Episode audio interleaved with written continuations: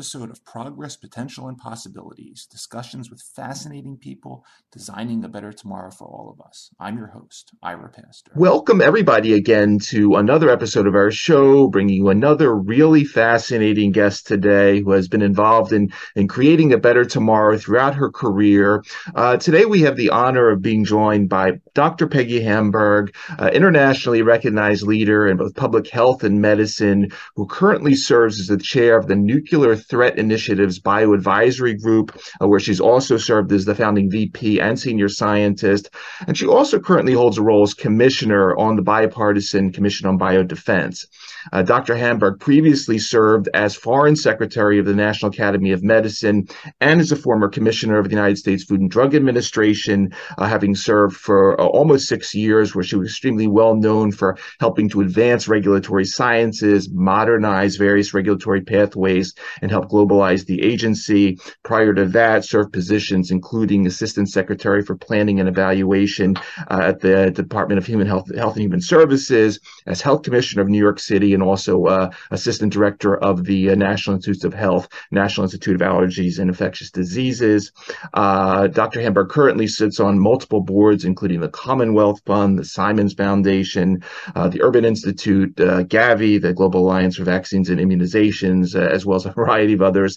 Dr. Hamburg earned her bachelor's from Harvard College, her medical degree from Harvard Medical School, and completed her medical residency at Weill Cornell Medical Center, and she is the recipient of multiple honorary degrees and numerous awards. We're honored to have her with us today. Dr. Peggy Hamburg, thank you so much for joining us on the show. Well, thank you for inviting me.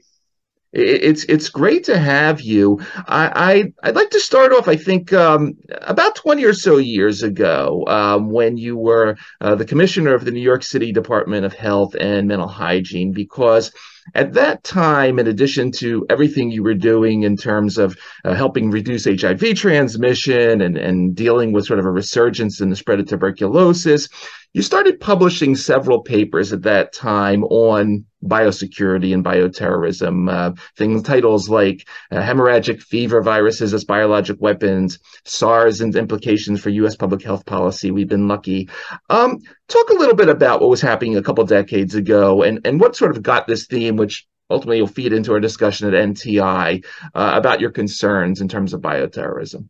Yeah, well, really, I had not thought about biological threats in the broadest sense until I was health commissioner in New York City. I'd been very focused on infectious disease, had worked, as you noted, at the National Institute of Allergy and Infectious Diseases. And of course, as New York City health commissioner, was dealing, with a lot of infectious disease concerns from, really it was a period when HIV was really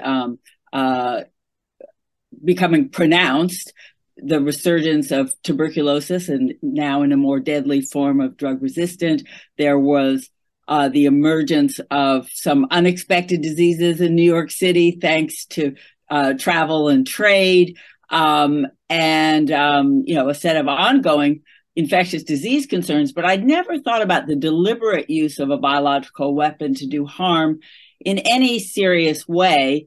But when I was health commissioner, the World Trade Center was bombed for the first time, and we sometimes forget about that. But for me, that was a wake-up call that the threat of domestic terrorism was quite real. And as the chief health officer for New York City, I needed to really think in some new ways. And I started thinking about all the vulnerabilities that could impact health.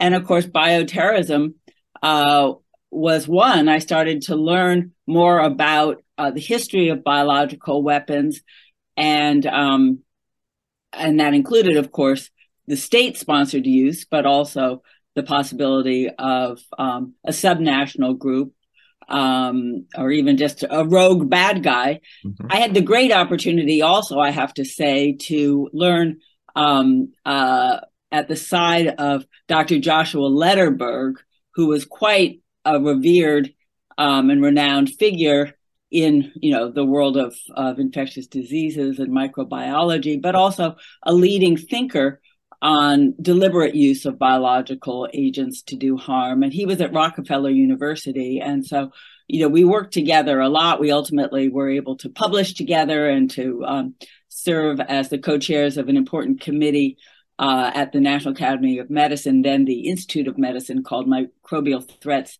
in the 21st Century.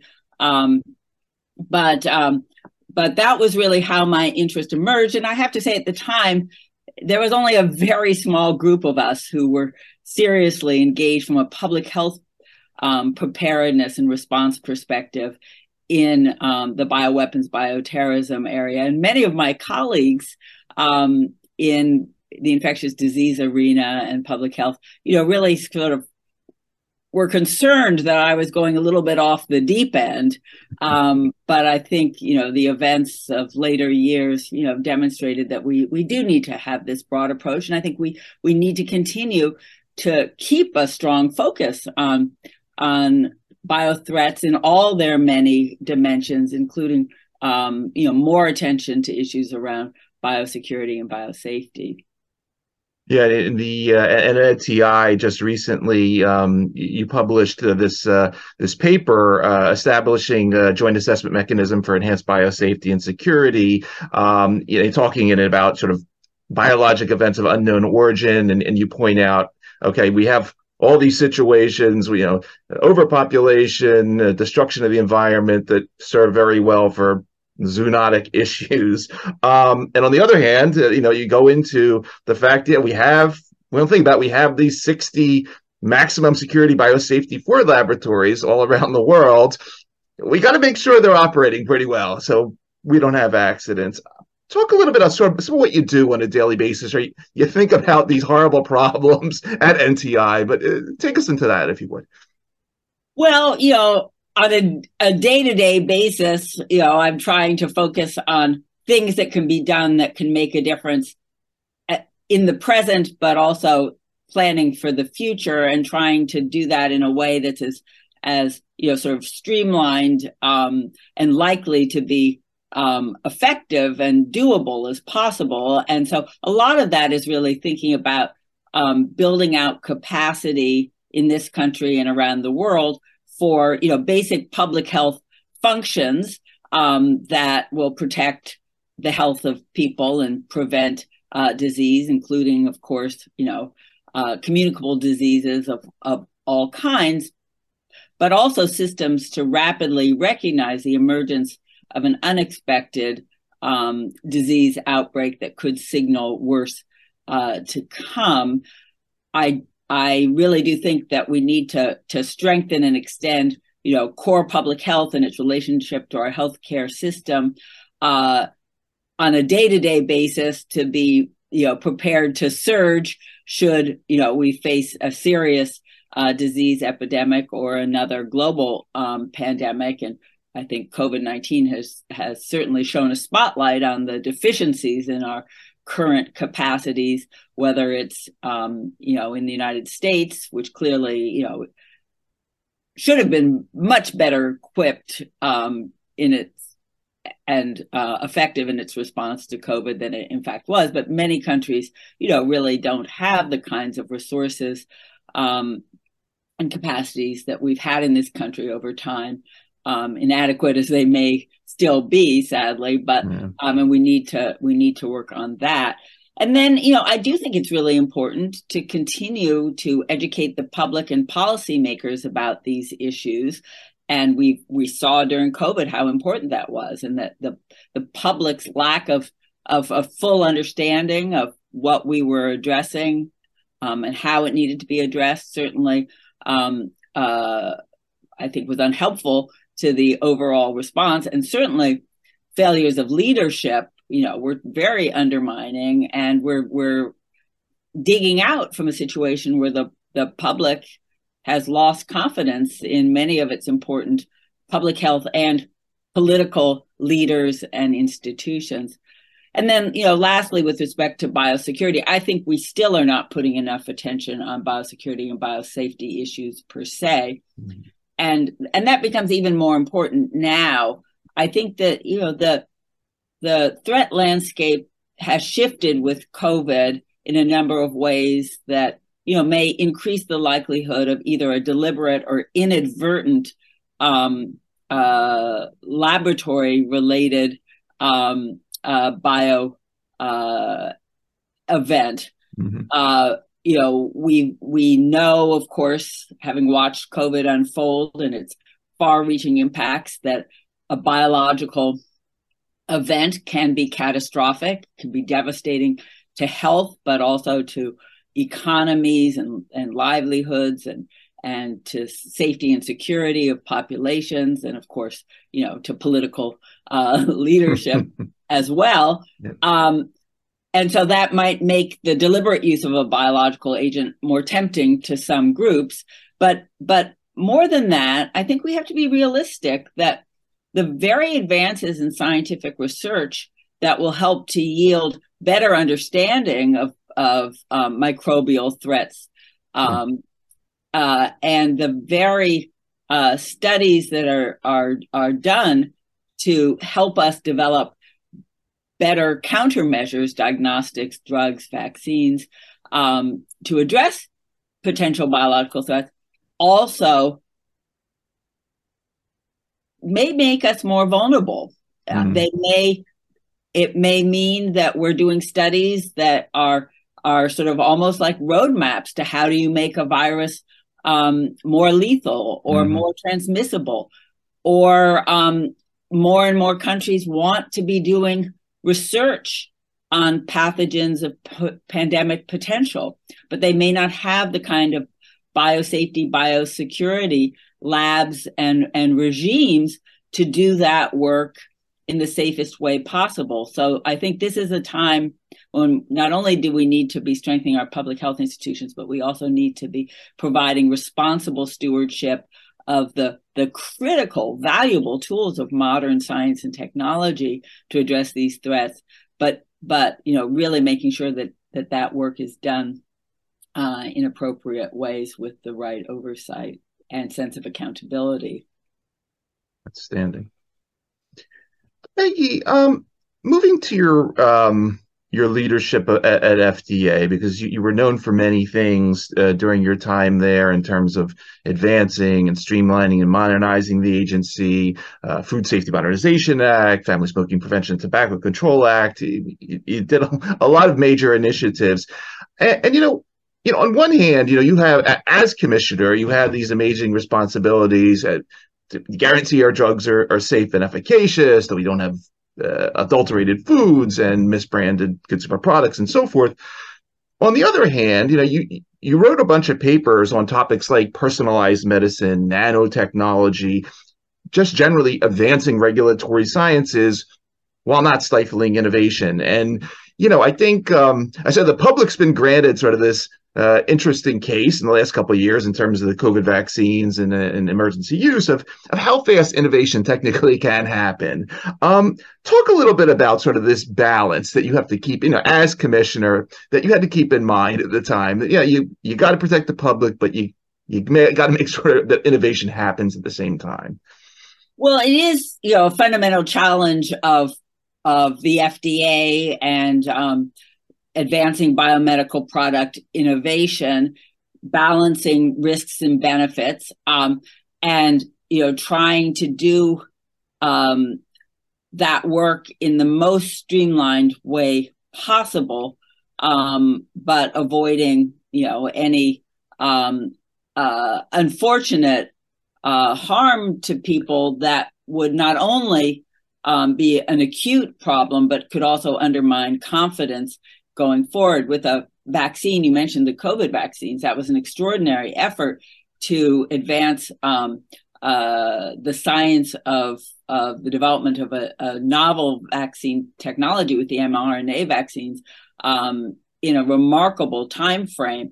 FDA and other regulatory authorities provided incredible leadership from the get-go, you know, really thinking about how can we structure clinical trials for these vaccines in ways that can compress some of the time frame and telescope some of the pieces of the research needed to assess safety and efficacy, but without compromising rigorous science. Mm-hmm. And that was very, very important. The process went forward with more risk in terms of financial risk and risk of failure.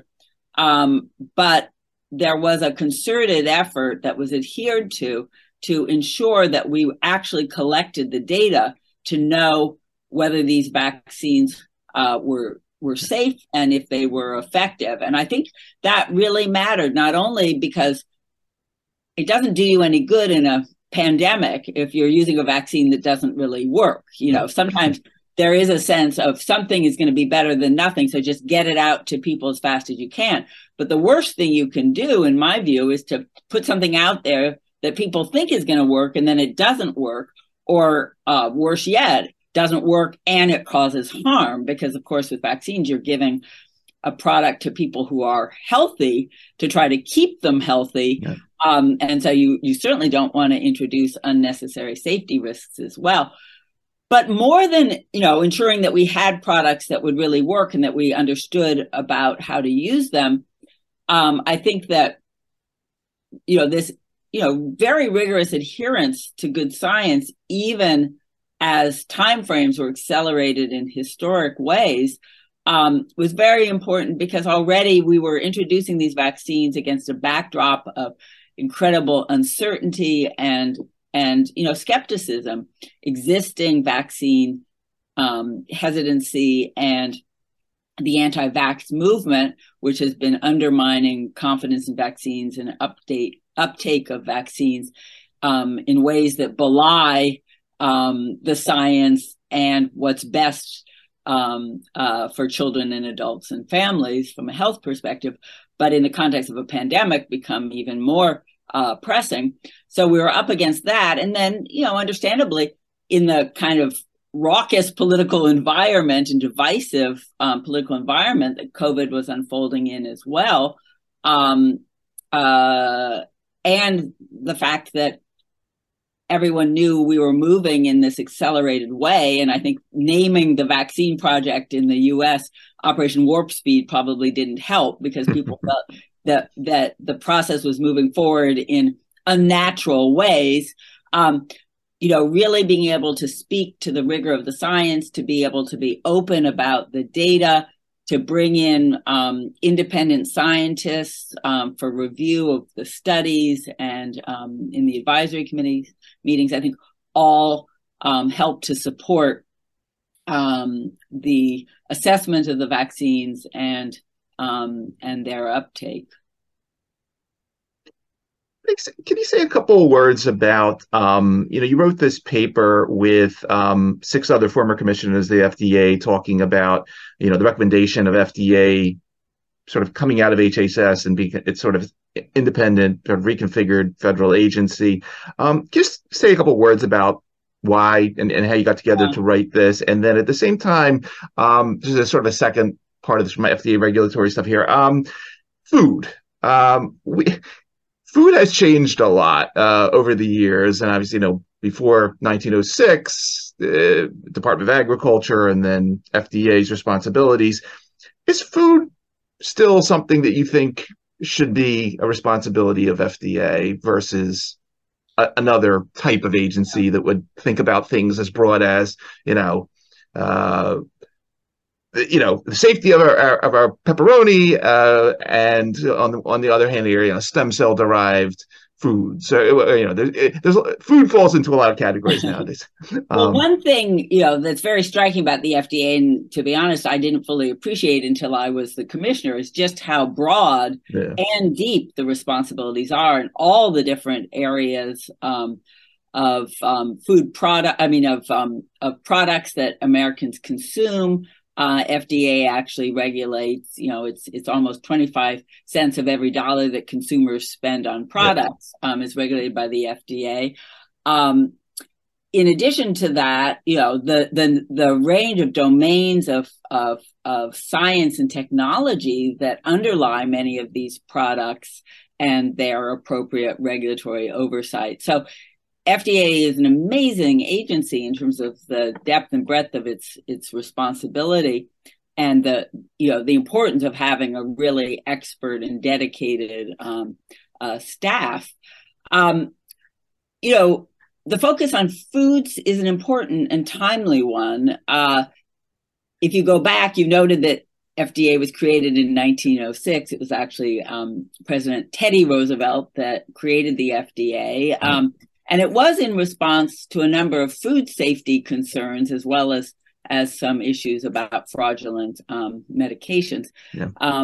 But from the very beginning, FDA, really has had a very strong food focus, and it remains today in terms of its budget. Part of the budget committee is a subcommittee of the agriculture committee. So it still is very embedded in that world, but so much of its work is not in the food area. The food area, to be frank, hasn't been as well funded or supported or understood for a very long time. And I think, that has been unfortunate. FDA doesn't regulate all food in the United States. I think it's about 80%, but it doesn't regulate meat, when you mentioned pepperoni, or eggs, but it regulates a huge swath of food. And when I was commissioner, was the first time that really the food safety program was really modernized in about 60 years. And implementing that new regulation that was the result of a bipartisan bill was something that was a high priority for me. And, I think that unfortunately some of that important work got a little bit stalled with transitions in leadership, as well as, of course, COVID and the funding, as I think I mentioned already, for the food and nutrition component of FDA has always been less than on the drug side and the medical product side, drugs and devices, have special sort of contractual relationships with industry with strong firewalls, but industry helps to support some of the work because it's in their best interest for adequate staffing, facilities, et cetera, in terms of getting products approved. We haven't had that same kind of support on the food side. But I think that many of the same kinds of thinking, the same kind of data-driven decision-making, the assessments of risks and benefits, and the efforts to try to provide appropriate oversight in a rapidly changing environment fits with other responsibilities of FDA in other domains. And, maybe I'm just a little old-fashioned, but I kind of like the idea of seeing it remain the Food and Drug Administration. It's partly, the legacy and the tradition. Sure. But I think if that's going to happen, it needs to be adequately supported. It needs strong leadership. It needs, ongoing attention day to day, as well as thinking about the strategic future. And I think, this is a time of reckoning for the FDA in terms of how best to approach it. You can argue, why not bring together the food safety components that are in agriculture, the food safety, outbreak investigation capacities that are with CDC as well as with FDA, and sort of create a more unified whole in that regard. But there are important synergies within each of those agencies of these programs, that would be diminished. There's also very different legal regulatory requirements that would have to be modified. So it would take to change it. It would take, a lot of work. Maybe it's the right thing to do going forward, but I would say let's not do it on the spur of the moment because the political winds are shifting or whatever. Let's do it in a serious, thoughtful, stepwise way so that if we reconfigure, we do it in a way that really, is most appropriate and will better position the agency for the future. Just one other footnote to an already overly long answer. But, another thing that's happening in the food and nutrition area, though, is that there is a growing sort of overlap between medical products and certain food nutrition products. Yeah. And, and that probably really does belong with the FDA, the whole sort of area of nutraceuticals, et cetera.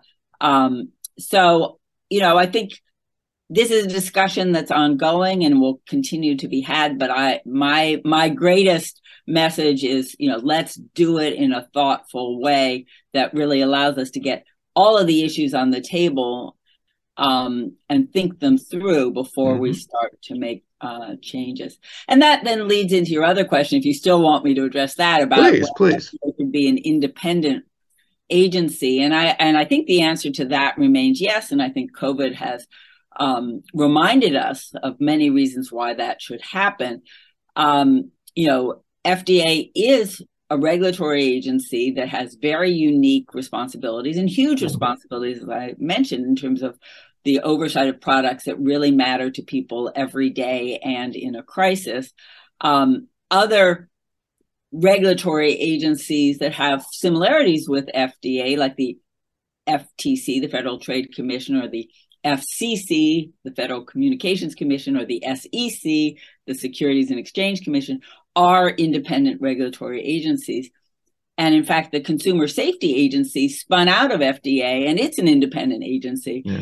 But FDA is not. And I think, that harms its ability to fully do its task. It harms its ability to be as efficient as possible. And I think, it can undermine both perception and reality of independent decision-making from other vested interests. I think you can really track. This isn't a partisan issue. It's not, the Republicans are bad or the Democrats are bad in terms of political interference into the work of FDA. I think it's just a fact of life that when FDA is embedded in an agency the way it is, that it becomes more complicated.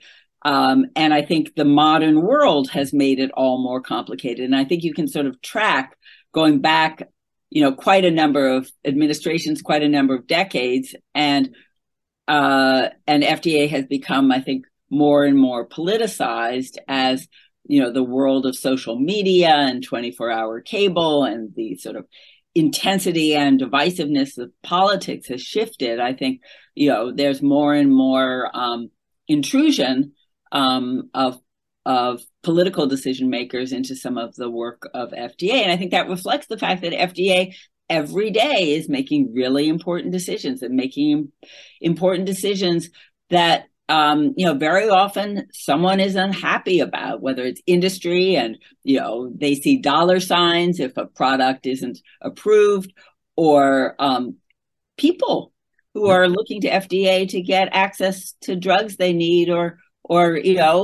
want to make sure that the infant formula they're feeding their kids is safe.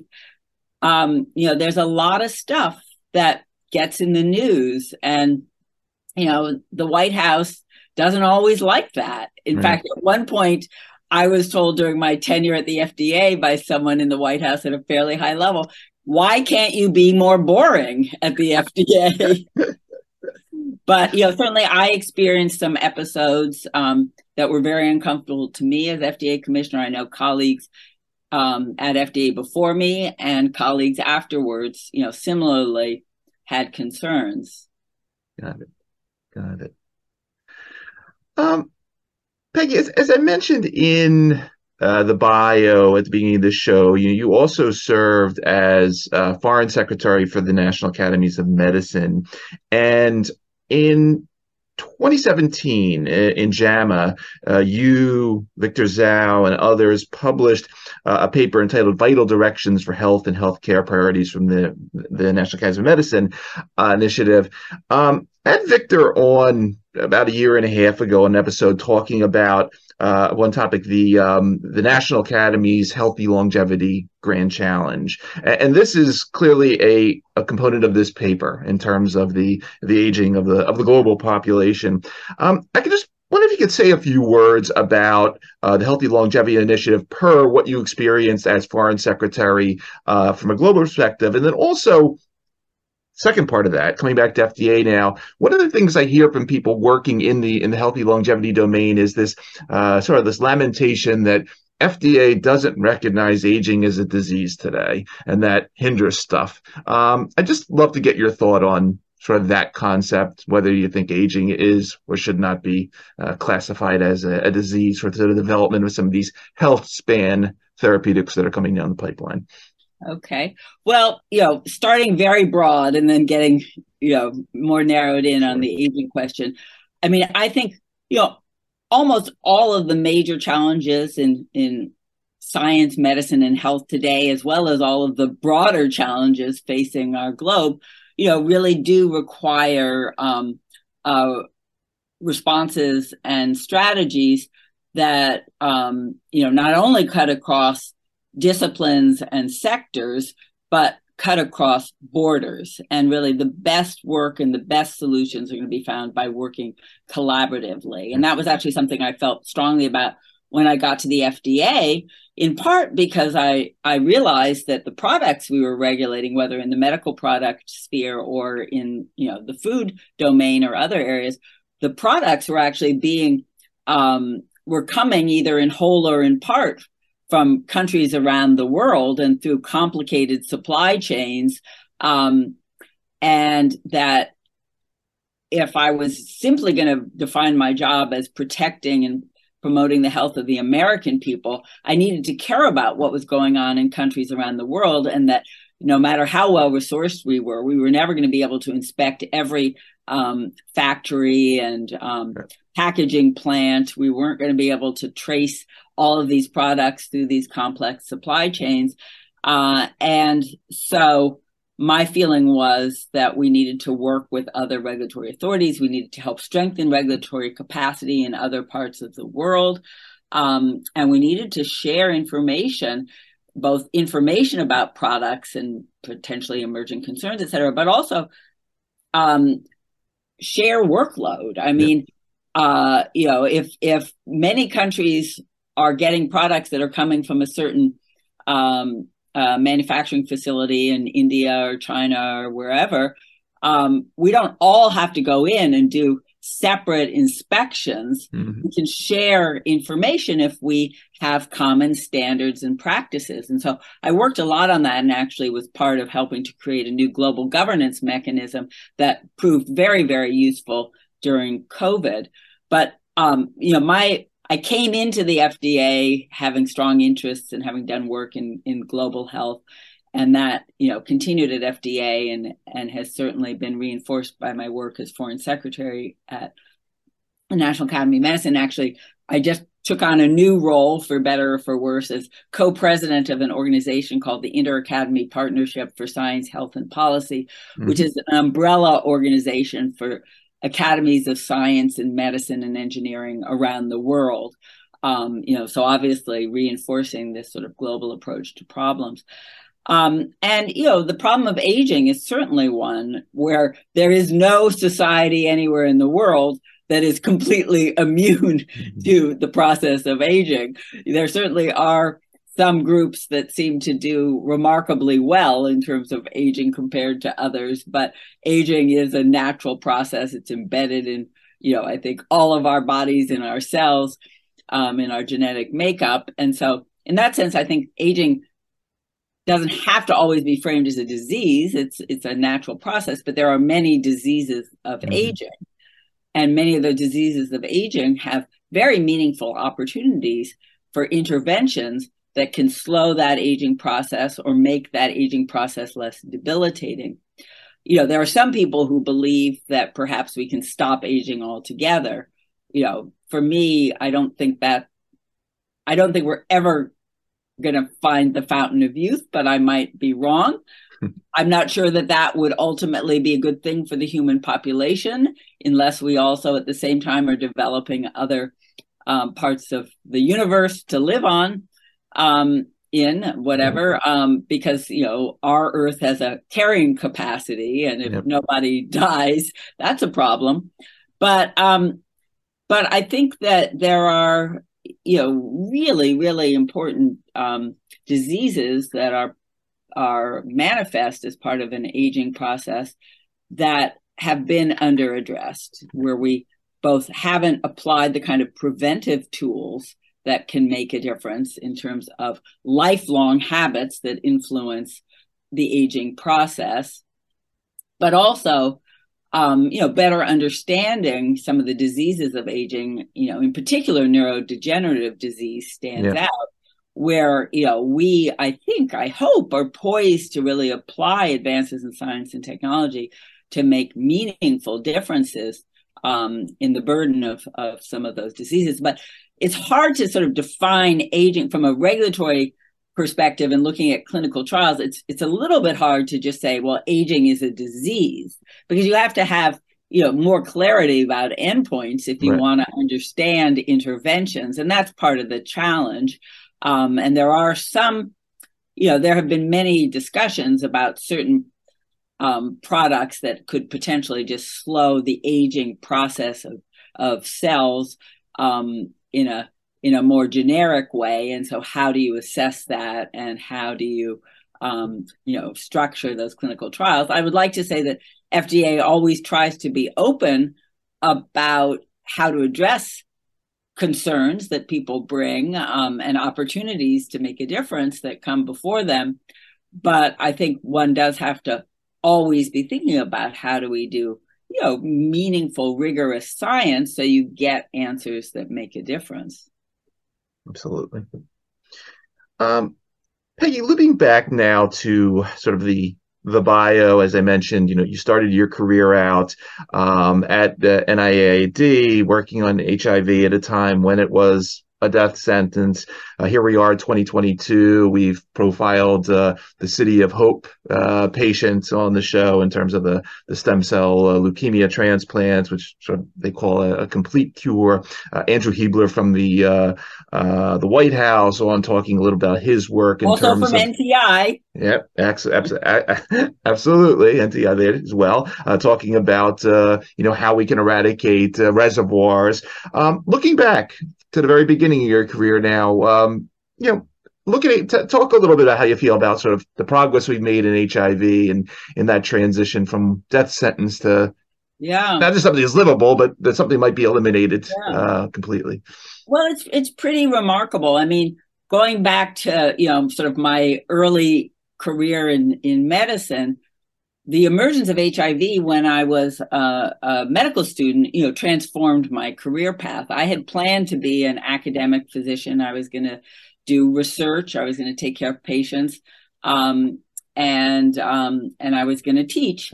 And I liked endocrinology. I thought I'd do either reproductive endocrinology or neuroendocrinology, and I did some research in the neuroscience space. But then, when I went, to medical school, it was really, was the case that the sort of dogma was that the era of infectious diseases was sort of coming to an end with the advent of drugs and vaccines and advances in science, and the future of medicine was going to be much more chronic disease.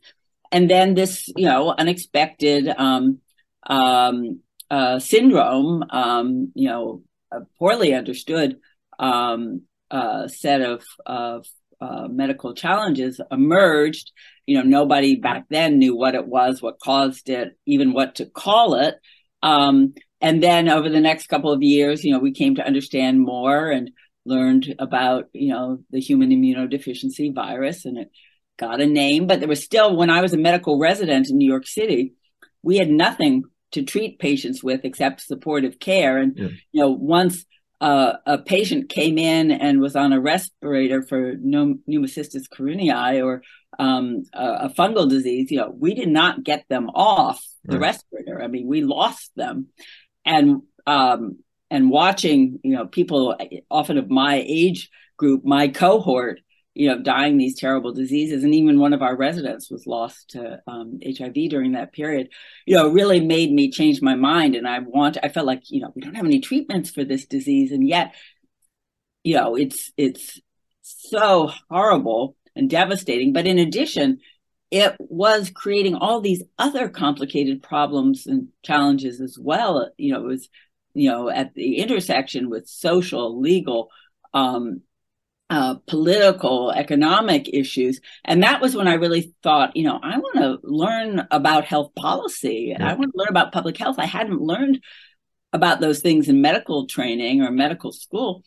And that was when I went down to Washington and I had the great good fortune to become Tony Fauci's special assistant and then to help him lead the Institute, but, and work on, you know, how do we develop, therapeutic interventions that will make a difference against this devastating disease. And, you know, watching what has happened has been amazing. So many lessons learned that stuck with me and certainly applied when I was at the FDA, going back to your earlier question about balancing risks and benefits and, you know, trying to speed innovation to people in need. But also, you know, I think it's right now, it's a good reminder of the importance of not thinking that every serious disease threat of a, you know, an epidemic nature is going to have a vaccine fix. You know, we were lucky with COVID that it turned out, you know, to be an infectious disease process that was quite amenable to a vaccination strategy. With HIV, we still don't have the much sought after vaccine, and it's not for want of trying. But we do have, you know, medical products that are making just a transformative difference. And so I think, for me, you know, not only does it irritate me, I have to say, when people, you know, say that the COVID-19 pandemic is the first pandemic in our lives or our memory, because, you know, HIV counts for me. But also it's a powerful reminder that we have to have diversified research investment strategies. We have to really understand, you know, the nature of the disease, the underlying, you know, biology of the disease process, but also the human impacts of the disease, what symptoms you know, really matter, what impacts on your ability to undertake, you know, certain important aspects of you know, day-to-day life, be able to undertake those, and how medical interventions can help to improve the quality of life and reduce the burden of disease. And then also always thinking about how do you prevent disease from happening in the first place, and how do you prevent unnecessary spread? It also, sorry to give long answers, but no, it's great. To me, it also HIV is a powerful reminder. You know, monkeypox was another one just recently. Right. That if we care as a nation, speaking now as a U.S. citizen, more about disease that's happening in other parts of the world, even if we don't see it as an immediate threat within our borders, we will all be better off, both because, you know, I'm a humanitarian at heart and deeply believe in helping others if we can. But also, you know, you don't know how things are going to unfold. If we had taken more interest in, you know, the wasting syndrome that was occurring in Africa, we might have been better prepared to deal with the full-blown emergence of HIV. If we had taken some of the tools that had been developed that could be used against monkeypox, it had actually been developed because of the concern of smallpox as a bioweapons threat, that we had the smallpox vaccine and some of the other potential therapeutics. But if when monkeypox had been happening in Africa, Nigeria, for example, has had, some significant monkeypox challenges in recent history. If we had, been more invested in helping them, we could have better understood the appropriate use of some of these medical tools against monkeypox. And, we would have been much better positioned when monkeypox emerged in the United States.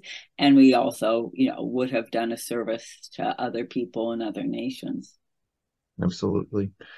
And for everyone listening and watching, I know we're coming up against a hard stop, but I recommend everyone check out Dr. Hamburg's Lancet article from 2021 with Secretary Shalala and others, a global health action agenda for the Biden administration, which really synthesizes a lot of this theme of international cooperation that Dr. Hamburg is talking about here. So, Peggy, I know you got a hard stop at the top of the hour. I really appreciate you taking the time to educate us on these themes. You've had a fascinating journey, and I'll continue to root you on for everything you're doing now with the NTI, with the Commission on Biodefense.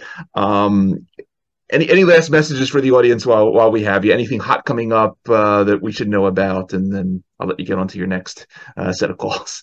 Well, I think, reiterating the message of we need to care about health. We need to care about investing now in things that matter to people's health every day. And that isn't just, what happens in the healthcare system. It's also having a strong, robust, well-functioning, well-funded public health system and a continuum of programs and policies that address health, from the community level and population health to, the need for hospital-based and intensive care and everything in between.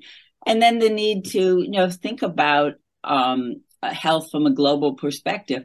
How can we make our understanding of some of these challenges stronger by working together, because science is a global enterprise, but also how can we work together as we harness that science to make a difference in people's lives wherever they live, whoever they are. Excellent messages.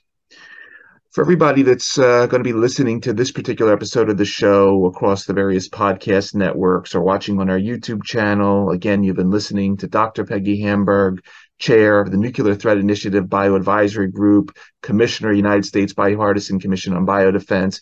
Peggy, again, I want to thank you for taking the time out of your schedule to come talk to us for a little while. Obviously, thank you for everything you've been doing. And as we say on this show, thanks for helping to create a better tomorrow for others via what you're doing. Really great story. Well, thank you so much. It was fun talking with you. And I'm amazed by how much you read. You resurrected papers. I'm amazed by how much you write. Be well.